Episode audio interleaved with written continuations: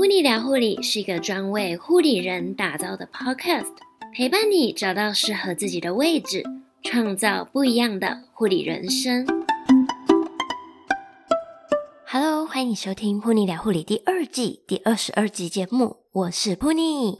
新年快乐！这是我们二零二四年第一集节目，要祝福你今年顺顺利利，能够完成你希望能够达到的目标。前阵子呢，因为我被儿子传染了感冒，病情拖了好久，说话的声音一直出不来，很卡很沙哑，所以呢无预警的停更了几周，现在的声音大概恢复了七八成左右，所以呢请大家敬请见谅。这一期节目我们特别邀请到在临床工作超过十四年的二毛学姐，和我们分享糖尿病个管师的工作。这张证照要拿到还真的是蛮不容易的，从一开始的核心课程，通过笔试，还要至少八十个小时的实习，最后才能参加口试。每一位专业人员的培养过程都是要经过淬炼的，如果你对于这个工作有兴趣，就让我们继续听下去吧。如果你现在在护理工作中感到很迷惘，对于职涯的发展有很多的疑问，或者是你很憧憬斜杠的人生，欢迎你私讯和我聊聊，进行一对一的职涯或者是斜杠咨询，帮助你厘清现况，找到下一步。二月三号星期六，Puni会在台北举办一场护理职涯探索工作坊，听到这边的你能够获得一个独家的好康优惠，只要私讯我的 Instagram， 说出暗号我想要参加工作坊，就能够得到报名的优惠哦，期待能够在工作坊见到你。好的，那就让我们一起来收听本集的节目吧。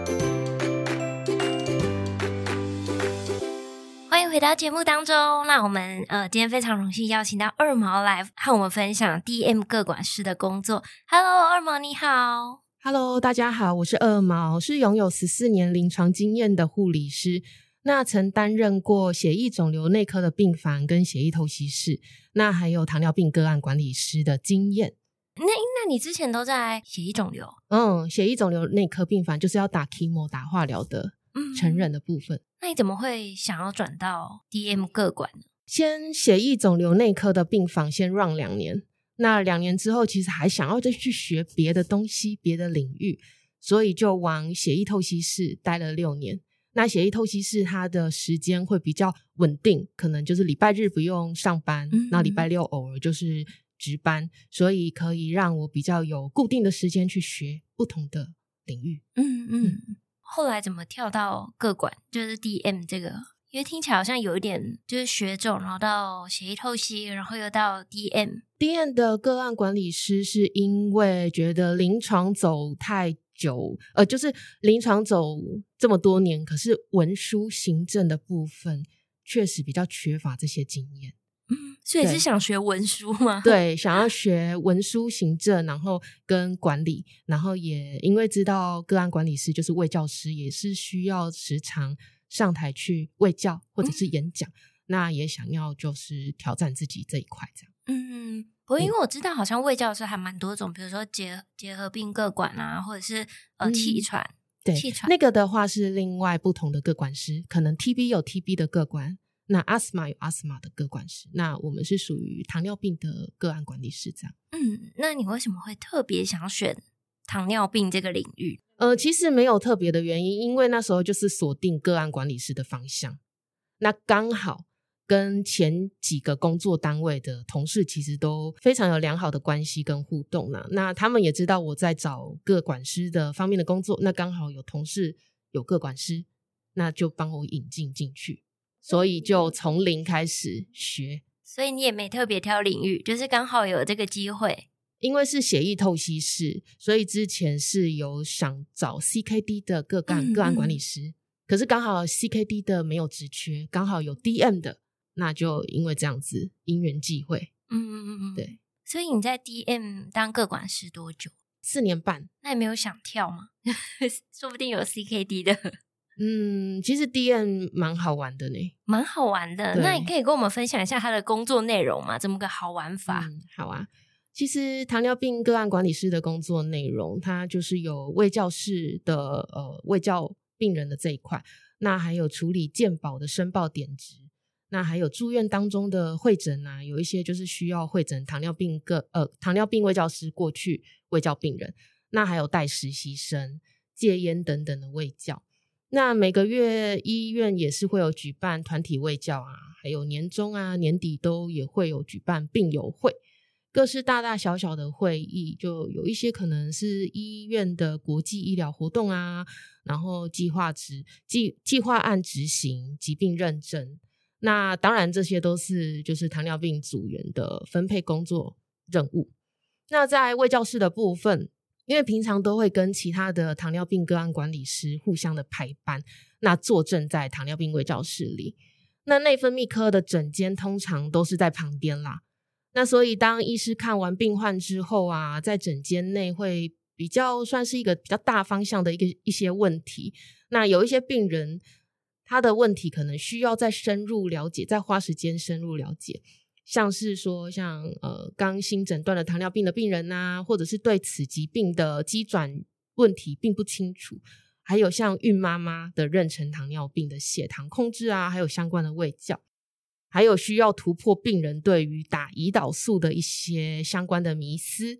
那给予正确的知识卫教，花时间了解胰岛素的操作步骤，那其中的高血糖造成的相关慢性疾病等等啊。但是呢，在卫教室的话，不是说一次就把所有的知识都塞给病人，当然就是要分一些阶段性啦、那个别性啦、问题性，那来进行不同的卫教。那当然也是要看不同的医院啦，有的医院可能整一整间的办公室都是糖尿病个案管理师的卫教室，那当天的时段可能就会有好几线的卫教室进行同时的卫教这样。那我待的医院就是卫教室就是只有一位卫教师。嗯，那接着就是像处理健保的申报点值啊，这项工作算是比较繁琐耗时的业务啦，那它是电脑相关的系统作业工作，但这也是要看医院，像有些医院可能就会有专属的书记人员会协助操作这方面的业务这样子。那刚刚提到就是也有住院当中的会诊啊，住院当中的病人有可能是 D K A 或者是血糖控制不好造成蜂窝性组织炎，或者是这一次入院的时候发现诶有 D M， 那还有就是出院的之后出院之后呢仍需要胰岛素继续治疗的病人，那当然就是单科评估有需要会诊糖尿病相关的卫教，就会开会诊单的方式，然后召会糖尿病个案管理师前去病房，然后了解病人，然后卫教相关的一些知识这样。那其中也有在提到带实实习生考取糖尿病卫教师的执照，总共有四个关卡，那其中一关就是去不同的医院实习八十个小时，那大约是两个礼拜。那我们医院也是可以让学生实习的名单，就是其中的名单之一，所以才会有这一项工作，就是有带实习生的这个部分。那当然也是都是跟其他的组员分配工作这样的内容。你刚刚分享了像是诶卫教室啊，然后要去病房，然后带实习生，这样听起来你说很有趣的地方，我一直想说很有趣的意思就是因为之前可能待血液透析或者是呃病房，嗯嗯，它可能就是只有在一个地方哦，嗯，就只有在一个单位，就是哦，你可能忙这个病人的东西，那你就是这间病房或者是血液透析室就只有窝在这个地方。那我觉得糖尿病卫教室比较有趣，是可以到处走来走去，嗯嗯，你可能去今天去卫教室值班，那值班完可能要去见医师，去跟他谈一下内容，然后或者是要去找药师、找营养师。那或者是有一些相关其他的业务会需要跟其他的不同职别的医医疗人员去进行沟通，我觉得这是蛮有趣的。嗯，对，就是会跑跑来跑去啦，在医院里面跑来跑去，医院里面不是跑到外面，是医院里面各单位都会接触到，对对对对，嗯，没错，就感觉好像可以就是看更多不一样的，然后业务啊，业务也会接触到，比如说药厂的业务啦、胰岛素的业务啦、嗯、血糖机啊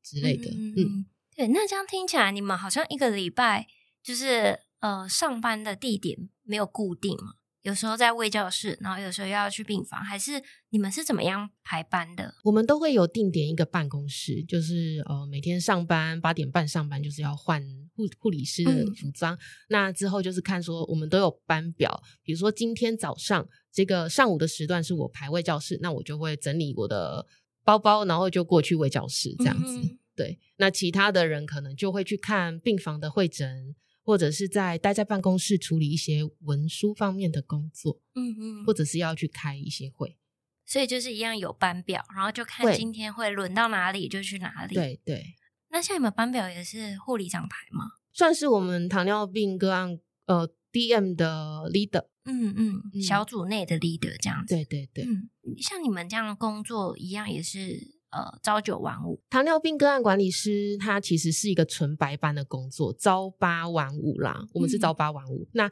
见红就休的工作。我们医院礼拜六虽然有内分泌科的门诊，可是礼拜礼拜六的部分我们不用轮值卫教室，那但是有一些医院就是需要轮值礼拜六的卫教室，那重点是台风假也休假哦，对，因为之前台风假的时候就不管你在病房都要出去，然后洗肾室都要，就是风再大雨再大都要过去、哦、所以洗肾室也要要不然那些病人就没有没办法洗肾啊、嗯、他们的毒素就会累积。那你们洗肾室那时候不会减人力吗？比如说台风假的时候，台风假就是看各个的人员住在哪里、哦、有可能住在山上的他真的那边在淹水的那就没有办法，那可能就是可能一比五或者甚至一比六嗯嗯的人力、嗯、就是可能 for 台风天，嗯，对对对，那病人其实也都知道我们的辛辛苦，也蛮体恤我们的这样。那这样还不错，就是台风假也有放，就不用冒着风雨要出门。对，对，那过年的时候其实也是正常休息的，只是有时候门诊啊初四就开诊、哦、提早开，对对对、嗯、那就一定要有人在卫教室，可是这些都是组员们都可以抽签啦、啊、协调啦。那比如说、哦、我今年想要上年前班，或者是想要上年后的上就是年后的班，那其实这一份工作糖尿病个案管理师真的蛮适合已经有结婚或者是有小孩的护理人。那因为像这种纯白的工作其实会很想知道他的薪资福利怎么样。薪资福利的部分个案管理师真的南中北就是薪资的部分落差蛮大的，嗯，当然包括北部的医院其实互相比各科的个案管理师的薪资也是有落差的。那嗯，我我说我的薪资啦就是大约落在四万左右这样子，那当然有一些真的是不到四万的或者是三万出的都有。那可是大部分的医疗护理人员都不太喜欢行政文书方面的工作，因为那跟临床的工作压力不太一样，很多的代办清单啊，然后每天处理完原本的糖尿病相关的卫教工作，可能还会再穿插着各类的文书处理啊、报告啊、专案啊，那算是时间其实都是要自己去切分、自己去安排的，嗯嗯，自己就是也是要呃拟定每一项事务的先后顺序。那因为如果今呃事情今天如果没有处理好，那也会积到隔天，那隔天虽然还是会继续处理，可是有可能又有新的业务，所以就其实也算是一个责任制的工作，可是它是比较偏行政方面文书的工作。所以有一些个案管理师也是会大部分呃有一些啦就是在下班了之后会留在办公室整理一些资料，可是这些工作算是责任制，所以不能算加班的时数这样子。所以我们就是都拼了自己的时间要拿捏得很好啦，尽量在五点半下班之前，有时候可能会超过六点下班，可是就是尽量五点半六点之内就是可以结束然后回家这样。嗯，就完全不能报加班，报加班的话有可能真的是最近业务繁忙，可能跟护理师再去做、哦、呃护护理长，嗯，再去跟护理长去做个协调这样子。嗯嗯嗯，像各管有时候不归护理部管嘛，所以你们也是在护理部？我们是护理部哦，对，可是有一些医院的个管师他不是归在护理部，那就是看每个医院的隶属在哪里。对对对，嗯嗯嗯，对。那这样听起来四万四万是呃全部加总，应该算是有扣掉劳健保之类的。嗯，对。嗯，那年资会加吗？嗯，比较难，可是就是也是可能加薪的话，当然啦，你就是升 N 二 啊 N 三 啊 N 四 其实都这都有，然后跟你待多久也是有关系，就是也会有薪资的加级。嗯，就是比如说像我们十年啊、哦、十年才加一次吗？我有点忘记了，可是就是可能就是有一个门槛，你可能过了几年之后就会加薪，就会调薪这样。对对对对对、哦嗯、了解。嗯，不过听起来就是不用轮班，然后又纯白见红休。是的，嗯嗯嗯。呃，因为刚刚有提到你们要成为 D M 科管师的时候要实习嘛，嗯，可以跟我们分享一下，就是要怎么样成为一位糖尿病科管师呢？有没有什么资格条件啊，或者是受训？考取糖尿病卫教师的执照，那就是刚刚我前面有提到，就是要通过四关。那其实医师啊、护理师啊、营养师啊，这些其实都可以透过糖尿病卫教学会举办的糖尿病卫教核心课程。那这些课程其实都可以自己在糖尿病卫教学会的官网查看并且报名，课程都是在礼拜六礼拜日举办课，就是这些课程、嗯、呃，有的是就是连续两个礼拜六日，然后然呃，就是完成这些核心的课程训练之后呢，这是第一关，参加这四天的就是实体课程，那才可以报名笔试。那笔试的部分是六十分及格，及格之后就是通过糖尿病卫教学会人员的笔试，这才是第二关。笔试完之后呢，才可以去进行八十个小时的实习，呃，就是去糖尿病卫教学会的名呃有的名单，然后自行选择医院报名，那去实习八十个小时。那结束实习之后呢，这才是第三关。嗯、呃，结束第三关之后呢，才可以参加口试。那口试及格之后呢，这就是第四关了。那才算是整个很完整，然后才会得到合格的糖尿病卫教人员的证书执照。所以得到这张执照真的是蛮不容易的啦、嗯、因为大部分的人都是在职，嗯， 对, 对然后对，而且你有时候也要再跟医院讲说，哦，我要去别的医院去实习八十个小时，就看医院啦，有一些他们是用自己的假，像我们的医院的话就是会用公假的部分去让你去实习八十个小时。那我有个问题是，你这时候是已经担任个管了吗？对，哦，所以是你可以先应征这个职位，然后再去再去补齐这个执照、哦嗯、所以不是说你要去担任糖尿病卫教师就一定要有这张执照、嗯、你也许可以先进去，因为你很有兴趣，然后你了解这个领域，那进去的话，那你再去考取这张执照也是可以的、哦、可是当然有这张执照是很加分的、啊、比较好进去这样。对对对对对，嗯嗯，考这张执照其实要花个一两年的时间，然后如果某一关没有及格，那可能下一次就是要需要再重考。重考的时候其实都要留意期限内要完成，就是可能他会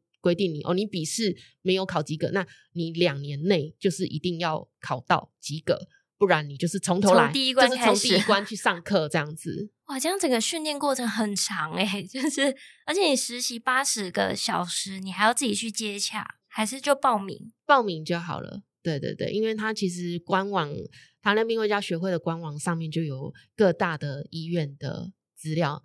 的一些名单啦，那你可以打电话去报名、哦、看看说哎、欸、有没有名额。所以像我们医院有时候也是会接到其他的医院啊，其他的诊所的医疗人员打电话过来说，诶，你们这一梯的名额怎么样这样子、嗯嗯、需要付费实习吗？还是就是要看啊，有一些医院他可能就会 support、哦、可能只有几千块而已啦、嗯嗯嗯、对，那有一些是自己掏腰包。对，可是像实习这样一梯一梯次的，他一梯就是八十个小时吗？还是他要分次？嗯，有一些医院他可能会分次、哦、就是要看医院。对，听起来好复杂、哦、可是我去、就是、我去的那一间医院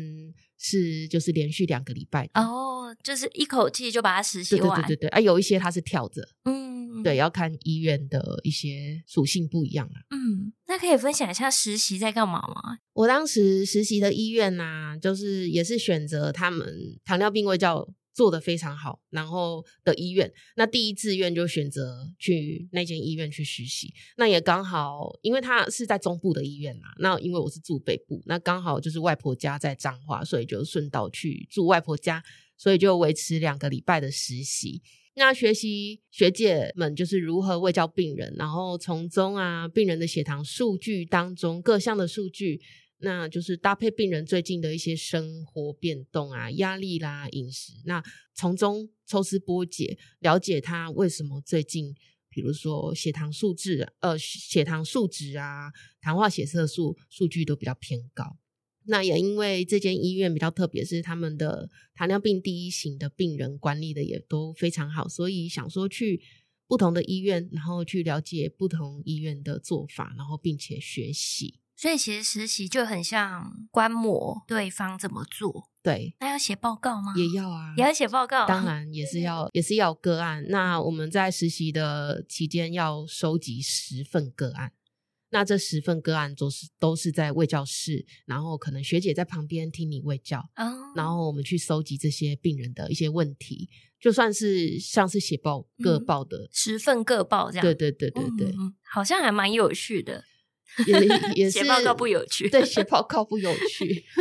因为你刚刚说第三关是实习嘛，然后最后一关是口试、嗯、就是你要实际卫教给他听吗？还是要做什么？口试的部分其实就是有技术考，因为有一些营养师啊药剂师可能不知道怎么样子操作血糖机，或者是一些呃神经学的传呃神经学传导的一些基本检测，我们就是足底叫做足底检查。那其实我们有四个技术，那其实就是透过四个技术考完之后呢，然后就是面试官他会问一些问题，比如说这会不会 透, 透露考题，只是大方向啊大方向说一下。对，就可能戒烟的时候你需要卫教这些病人什么，就算是给你一个比较大方向的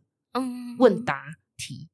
然后要教你怎么样子去换算糖类几克。哦，对，因为糖尿病的尤其是糖尿病第一型，他们要了解哦，我今天如果吃了一碗面线羹、嗯、那这个面线羹的糖分是几克，那稍微要换算一下，嗯，给那个考官知道。口试听起来好像在写申论题的感觉。对，有点像，就是申论题。嗯，对，就是除了四个技术以外，然后后面还会考官再问你一些申论题的题目。对对对对对，就是算是问答题啦。嗯嗯，对，这样感觉压力很大吗？对，也是压力蛮大的，因为口试我记得八十分，八十分才能过，那还蛮高的耶。对。那这样经过层层关卡，就是第一关第二关第三关第四关，终于好不容易拿到了这张证照、嗯、然后呃，因为你说你原本就已经先在里面工作了嘛，那、嗯、在工作期间就是有没有遇到什么样的挑战？在病房会诊的部分啊，我负责其中一个病房是小儿科的病房，那是面对一群刚确诊糖尿病第一型的小小孩们，那有的才刚满两岁，然后有的才刚读幼稚园小班，那家长们呢对于这疾病的陌生，然后看到孩子其实因为昏昏欲睡，然后送到急诊才发现 D K A 中毒、嗯、那一抽血才发现血糖值都是非常的高，那做了各项的检查确认是糖尿病第一型之后，对于孩子们啊他终身都要打胰岛素，其实非常不忍心的啦。所以每一次走进病房之前，所有的心态啊都要自我调整，就是调整好、嗯、因为不能说因为家长情绪非常低落的时候就被牵着走、嗯、那虽然有时候喂到喂教到一半，家长其实就会默默的哭了，然后孩子也会就是跟着哭了、嗯、那当下我其实眼眶泪水其实也是有打转，自己的情绪要稳定住，然后就是陪他们啊拍拍肩啊，然后给他们宣情绪宣泄宣泄一下这样。那对于陌生的疾病啊，带领他们慢慢去各个层面去了解糖尿病第一型的疾病机转啊，然后为什么会产生酮酸中毒，然后认识糖化呃认识碳水化合物的食物，认识呃六大类的饮食，胰岛素的剂量的换算公式的教导啊，血糖监测的时间点和血糖控制。那当家长和孩子们很用心的听你指导卫教之后，也透过比较有系统化的教导，让他们从陌生不认识糖尿病到了解糖尿病的所有的面向，那家长们和孩子其实也会比较不会那么的焦虑啊担忧。然后最后的话，其实我们会我会特别去给他们心态心态上面的导正啊。我时常跟孩子说，你其实跟其他的小朋友都一样，那只是就是你的胰脏生病了，它不能够制造出胰岛素，所以要透过打的部分打针的部分，那给予身体所需要的胰岛素。那如果是国高国高中的孩子啊，肯聊聊，因为这是青少年的事情嘛，如果肯聊聊天的孩子们，就会听听他们的一些呃梦想啦，或者是规划啦，以后有没有想要读的科系啦。那也是鼓励说他们认识这个疾病，那也许这就是你跟别人的不同，那你可以运用它，那感同身受去学以致致用。那也许将来当可能营养师啦、护理师啦、医师啦、血糖机的业务啦，比较导就是导向说你得到这个疾病，你要用什么样的心态去面对它，那用对它其实是一个非常大的秘密武器这样。嗯嗯嗯，所以那时候刚开始就是要先 hold 住自己哦。对啊，所以对你来说就是情绪这方面算是一个挑战性。哎，对，因为是比较容易落泪的人，嗯，就比较感性的人。那你后来怎么克服的呢？其实就是要自己去，也是要把自己的观念拉回正向啦。那有一些有一些家长跟孩子们刚开始真的是对他们是对这个疾病是非常陌生的，非常陌生的时候当然会很有恐惧，嗯，所以他们会呃很不安，然后可能会问你很多问题。其实很多很多的问题，我们就是都请他们不要急，我们会有系统性的方式的方向啦，然后去卫教他们，分为饮食啦、运动啦、药物啦、血糖啦这四个层面，那包含最后的一个就是心态心理的建设、嗯、因为有时候糖尿病第一型其实小孩也是要心理建设的，可是家长们也是要非常大的心理建设，然后到几岁的时候要渐渐放手，让孩子们自己去调整剂量、嗯、胰岛素的剂量，或者是他们自己去监测血糖，自己去施打胰岛素，就是要慢慢的放手，就是先从降低他们的焦虑，就是给他们一些卫教啦，就是不要让他那种不确定性很高。对对，还有当然民间上面也有很多治疗呃支持性团体，嗯，对，那我就会给提供他们这些资讯管道。那其实他们加入了也会发现说其实他们并不孤单，嗯嗯，也是他们那一呃，他们那一些族群其实都有很多跟他一样的、嗯、那可能他们加入他们的赖族群，他们就会开始分享哦，小朋友现在的阶段要怎么样子去照顾他啦，要注意什么，就是重点是让他们不要觉得是孤单的，很孤单，对对对、嗯嗯、如果有听众将来也想要当糖尿病个管师的话，你会给他们什么建议呢？因为糖尿病个案管理师啊，接触病人以外，然后还会有游走在医院的各处，就像我刚刚说的，就是也不是说跑来跑去，就是真的是游走在各医院的各处。那到病房会诊病人，到护理站跟当班的护理师交班，也蛮常跟营养师啦、药师啦、内分泌科医师，甚至社工师开团队会议的。那因为对于糖尿病的病人，通常也是会有药物相关的问题啦、饮食啦、心理、经济层面的一些问题。那病房会诊之后，其实每一周，呃，我们团队都会挑几个病人，然后来进行讨论研究。那也会学习，在这之中呢，也会学习营养师啦、药师啦、医师们、社工师，然后有不同层面，然后不同面向的一些见解跟看法。各个不同科别的其他个案管理师，可能大家就是在同一个办公室，那有时候知知识啊都会不同，不懂的就会互相请教啦，那也是会互相增长不同疾病健康方面的交流。那还有就是接触各个厂商的业务啦，比如说像是胰岛素啦、口服用药啦、血糖机啊、连续血糖机、营养品、采血针具，或者甚至眼底镜的仪器的业务。那光一个品项其实就会有不同的药厂、不同的业务，那有时候跟他们聊天才会知道说诶，各类的职业样貌，然后呃，也有担任药厂的业务不一定是要读过药学系的，只要他喜欢跟人互动，然后懂得察言观色，也是有护理师跳槽去当药厂的业务。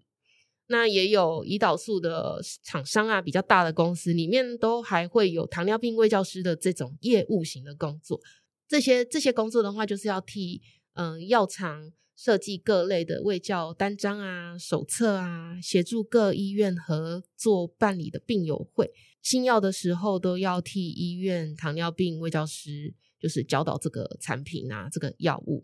的副作用啊跟使用方式。那这其实都蛮跳脱原本在医院的护理体系架构的工作，所以其实我在担任糖尿病卫教师的这项工作，其实才知道说哦，原来护理工作其实有蛮多元化的。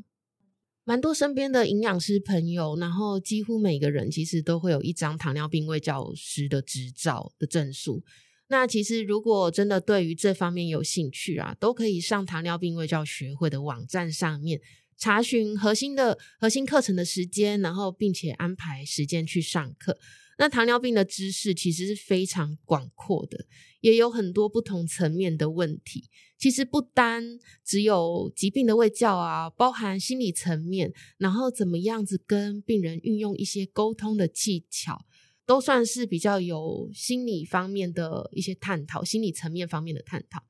当然也是喜欢跟人互动啊，有耐心啊，比较喜欢文书管理相关的工作，都可以尝试看看。就是文书啦，文书行政方面，然后跟人互动。对，跟人互动。今天来到我们最后一题的题目，如果你能和还在就读护理科系的你对话，你会想要说什么？其实啊，如果是好好读书的时候，其实就先不要说多想啊，那就是好好珍惜还是学生的你。那其实未来第一份护理工作也是可以挑比较有挑战性的工作，也许会很忙，也许会蛮常超时下班的，可是这一些路其实虽然辛苦，但你之后回过头来看，或者是之后面试到其他的工作岗位，其实这些都是很辛苦的路，其实都是呃成为未来的养分之一啊。那其实未来也会蛮谢谢当下，其实当初自己先选择那么难走的路，就是先待比较苦的地方。可是当然每个人的计划不一样，都有不同的一些安排。那我如果是我的话，我就是要跟当时的我就是说，哎，谢谢你走那么先走那么难的路这样。嗯嗯嗯，你是红了眼眶、嗯、很感性哦，我就是比较感性的比较感性的人